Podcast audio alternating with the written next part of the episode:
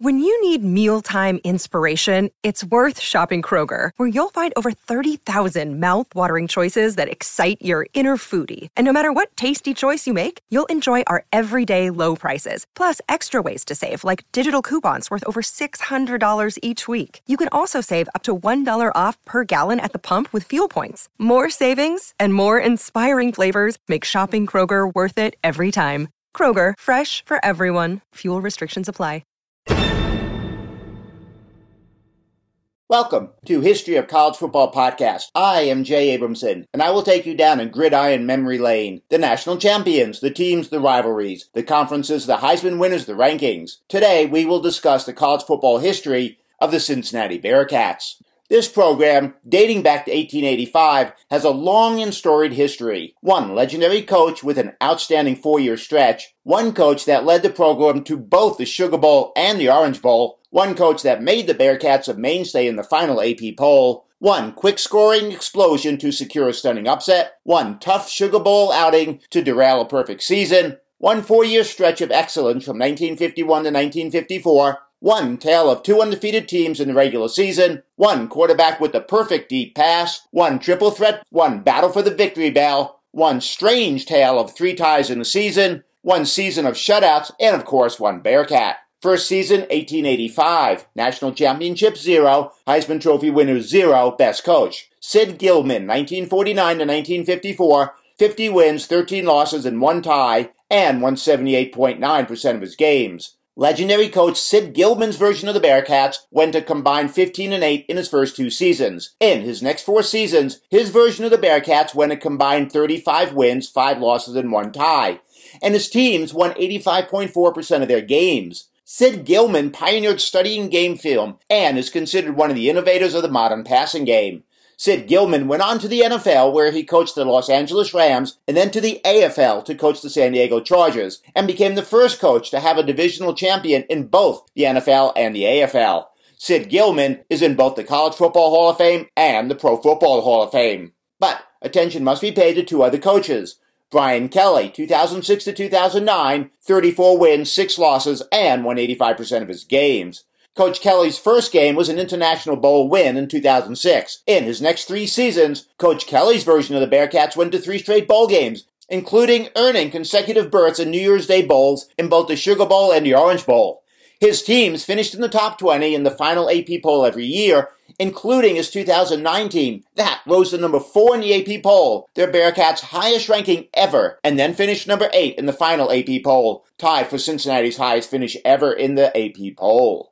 Then there was Luke Fickell, 2017 to 2020. 35 wins, 14 losses, and won 71.4% of his games. It needs to be noted that currently, Luke Fickell is the coach of the Bearcats, so these stats are of this podcast. In his first season, Coach Fickell's version of the Bearcats went 4 and 8. In the next three years, his Bearcats went a combined 31 and 6, finished in the top 25 in the final AP poll every year, went to three bowl games, and won two of them. His 2020 team finished number 8 in the final AP poll, tied for Cincinnati's highest finish ever with that 2009 team. Most stunning win. Cincinnati 14, Penn State 3, September 10, 1983.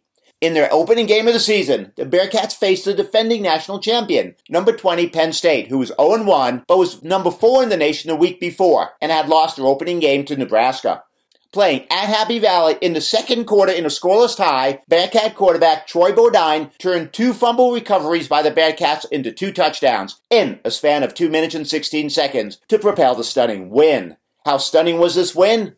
Cincinnati would go on to finish the season 4-6 and 1. Penn State would go on to finish the season 8-4 and 1. In Coach Watson Brown's first game as Bearcat head coach, the win marked the first time Penn State coach Joe Paterno lost its first two games of the season. And if that's not enough, Penn State had won 15 consecutive home openers. Most stunning loss. Florida 51, Cincinnati 24, January 1st, 2010, the Allstate Sugar Bowl. Number 4 Cincinnati entered the game 12 0. Number 5 Florida was 12 1. Florida jumped out early as Gator quarterback Tim Tebow completed his first 12 passes of the game, leading Florida to a 30 3 halftime lead. Tim Tebow threw for 533 yards as the Gators never looked back to derail the perfect season for the Bearcats. Best team. an argument could be made for any of Coach Sid Gilman's teams during a four year stretch from 1951 to 1954. There was the 1951 Cincinnati Bearcats 10 and 1. Coach Sid Gilman's Bearcats stormed out of the gates, winning their first nine games by a combined score of 367 to 60, shutting out six opponents. No team got within 12 points of the Bearcats until an undefeated Xavier team defeated them in Week 10. Then there was the 1952 Cincinnati Bearcats, 8 1 1. Coach Sid Gilman's Bearcats' only blemish was a tie to a Gator Bowl bound Tulsa team and a loss to a Paul Bear Bryant coached Kentucky team. There was the 1953 Cincinnati Bearcats 9 1. Coach Sid Gilman's Bearcats shut out their last five opponents, outscoring the last five teams by a combined score of 215 to 0 to finish the season 9 and 1. And then there was the 1954 Cincinnati Bearcats 8 and 2. Coach Sid Gilman's Bearcats rose to number 12 in the nation before falling out of the final AP poll. This team was 18th in the nation in scoring, 24.9 points per game, and 24th in scoring defense, 10.7 points per game. And there was the 2020 Cincinnati Bearcats, 9 and 1. Coach Luke Fickell's Bearcats ran through the regular season undefeated and rose to number 6 in the AP poll before finishing number 8 in the final AP poll, tied with the 2019 for the highest ranking ever by a Bearcat team. They were a balanced team, 17th in the nation in scoring, 37.5 points per game, and 8th in scoring defense, 16.8 points per game. But we give the nod to the 2009 Cincinnati Bearcats 12 and 1. Coach Brian Kelly's Bearcats ran through the regular season undefeated, going 12 and 0 and a number 4 ranking in the AP poll, the highest ranking ever.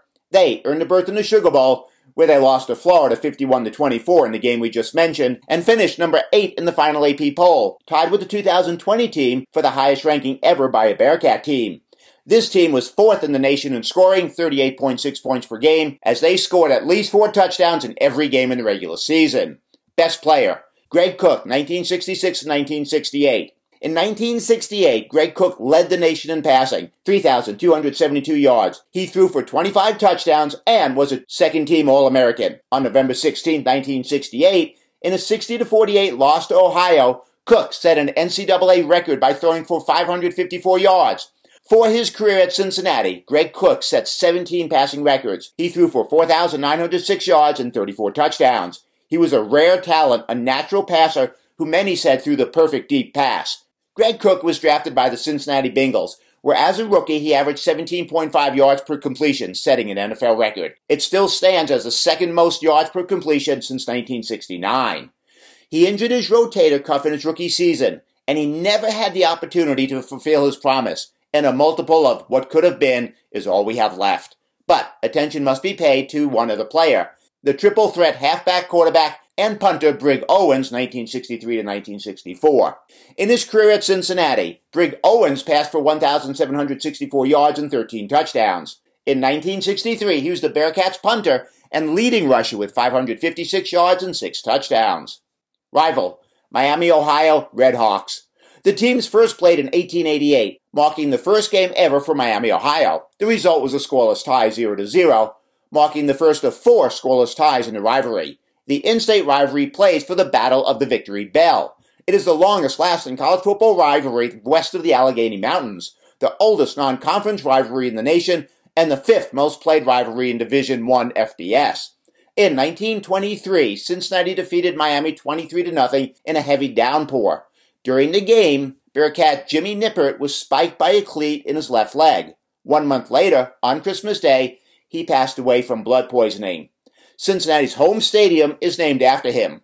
In 1950, played in a snowstorm, matching coaching legends, Coach Woody Hayes' Miami team defeated Coach Sid Gilman's Cincinnati team 28 to nothing. And then there was the 1973 game, as on the opening kickoff, Miami's Larry Harper returned it for a 95-yard touchdown, marking the only score that day as the Redskins won 6 to nothing. Hullabaloo won. In 1898, in Coach Frank Cavanaugh's only season as head coach of the Bearcats, Cincinnati finished the season 5-1 and 3. They tied the first game of the season 12 to 12 against Ohio. In their fifth game of the season, they battled Indiana to a scoreless tie. And then again, in the next to last game of the season, they battled Indiana a second time, and again a tie 11 to 11. Now, if you're counting, that season the Bearcat had three tied games, two against Indiana. Hullabaloo 2. In 1901, Cincinnati finished the season 1-3 1. In coach Henry Pratt's only season as head coach of the Bearcats, every game was a shutout. They were shut out in the first game, 13 to Avondale. They shut out Hanover, 10 to nothing in their second game. Battled Kentucky to a scoreless tie in the third game, and were shut out their final two games, 16 to 0 to Ohio and 18 to 0 to Wittenberg. Mascot, Lucille. In 1914, cartoonist Patty Reese drew his Bearcat for the campus newspaper. By the 1950s, a student was adorned in a Bearcat costume. By 2019, Cincinnati had a new live Bearcat, Lucille. She is adorable. Thank you for listening to History of College Football. I am Jay Abramson. Join us every Tuesday and Saturday for a new episode.